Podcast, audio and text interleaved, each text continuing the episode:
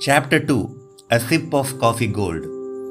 After finishing his lunch at Helen's, Backy got a lift from a localite till Garrison's garage, where he took his bike and headed straight to the Royal Avenue, where Mr. Glennett's estate was located. It was a gated community which was heavily guarded. The security guard at the entrance opened the gate for Backy without any enquiry. Backy rode his bike through the avenue in awe of the beautiful palaces and the lush gardens surrounding them.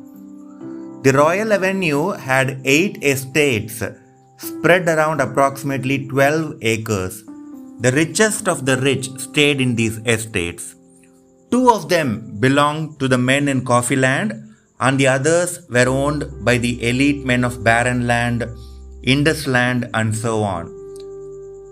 The trees were sky high and consisted of many varieties, not limited to sandal, teak, oak, etc. Peacocks and deer were common in these parts. All the estates were facing the river Marigold. The water in this river was referred to as diamond gold as it was in its purest form and unadulterated. A part of this river eventually fell down as the Coffee Falls.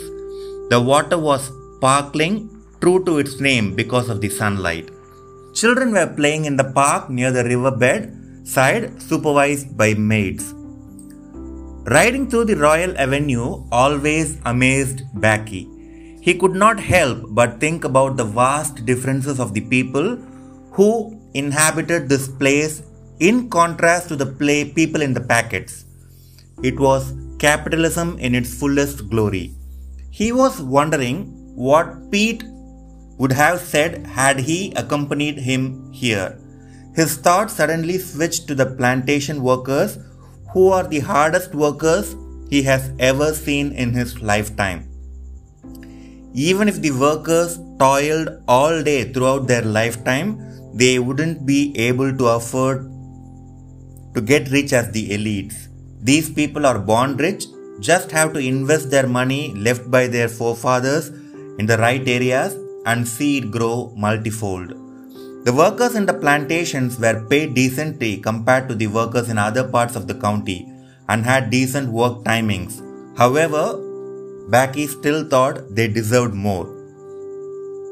Backy was suddenly brought back to the real by the innocent smile of a small girl who was playing in the park.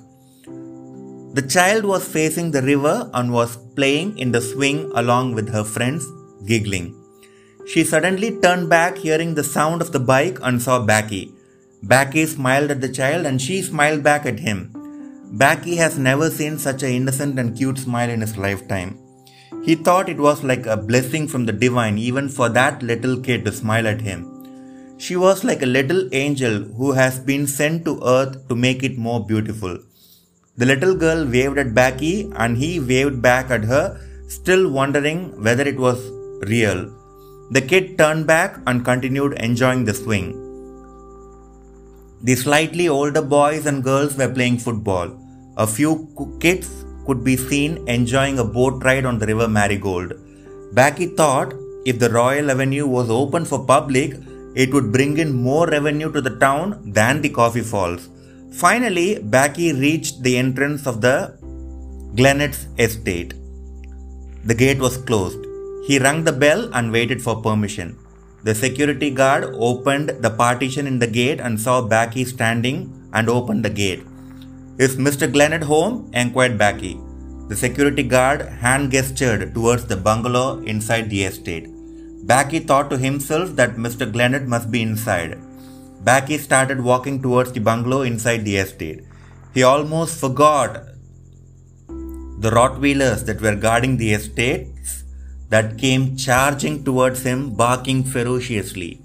He was in a state of panic until the security guard whistled to silence them. Baki whispered in his mind, What happens to the visitors in case the Rottweilers do not hear the guard's whistle on time or the guard has a situation where he is not able to talk or whistle. He couldn't control his panic laugh for a while. After regaining his composure, He started walking towards the bungalow, which was at least 200 meters from the gate. Becky finally reached the bungalow and rang the bell. He waited for nearly three minutes and was about to ring the bell again when the large wooden door opened. Who is it? Asked the lady who opened the door. Becky recognized her as Mrs. Glenard. He has only visited the estate once along with the superintendent a long time ago. He remembered Mrs. Glenard well. However, she could not recognize him immediately and looked confused. Mrs. Glenard was a lady in her late 50s. She was plump and stood at 5 feet 3 inches. She had blonde hair. Mrs. Glenard, I am Becky, the clerk from the town council office. I have come here with Mr. John several months ago. Do you remember? Oh, right, sorry. Please come in, Becky. The perks of growing old, she told herself. The last time you came here, Mr. John introduced you by a different name, I guess.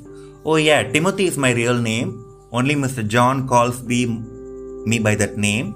Otherwise, it is almost extinct. Becky sounds good. I guess you are here to meet my husband. Would you like to have some coffee while you wait? asked Mrs. Glenard. No, that's okay, Mrs. Glenard.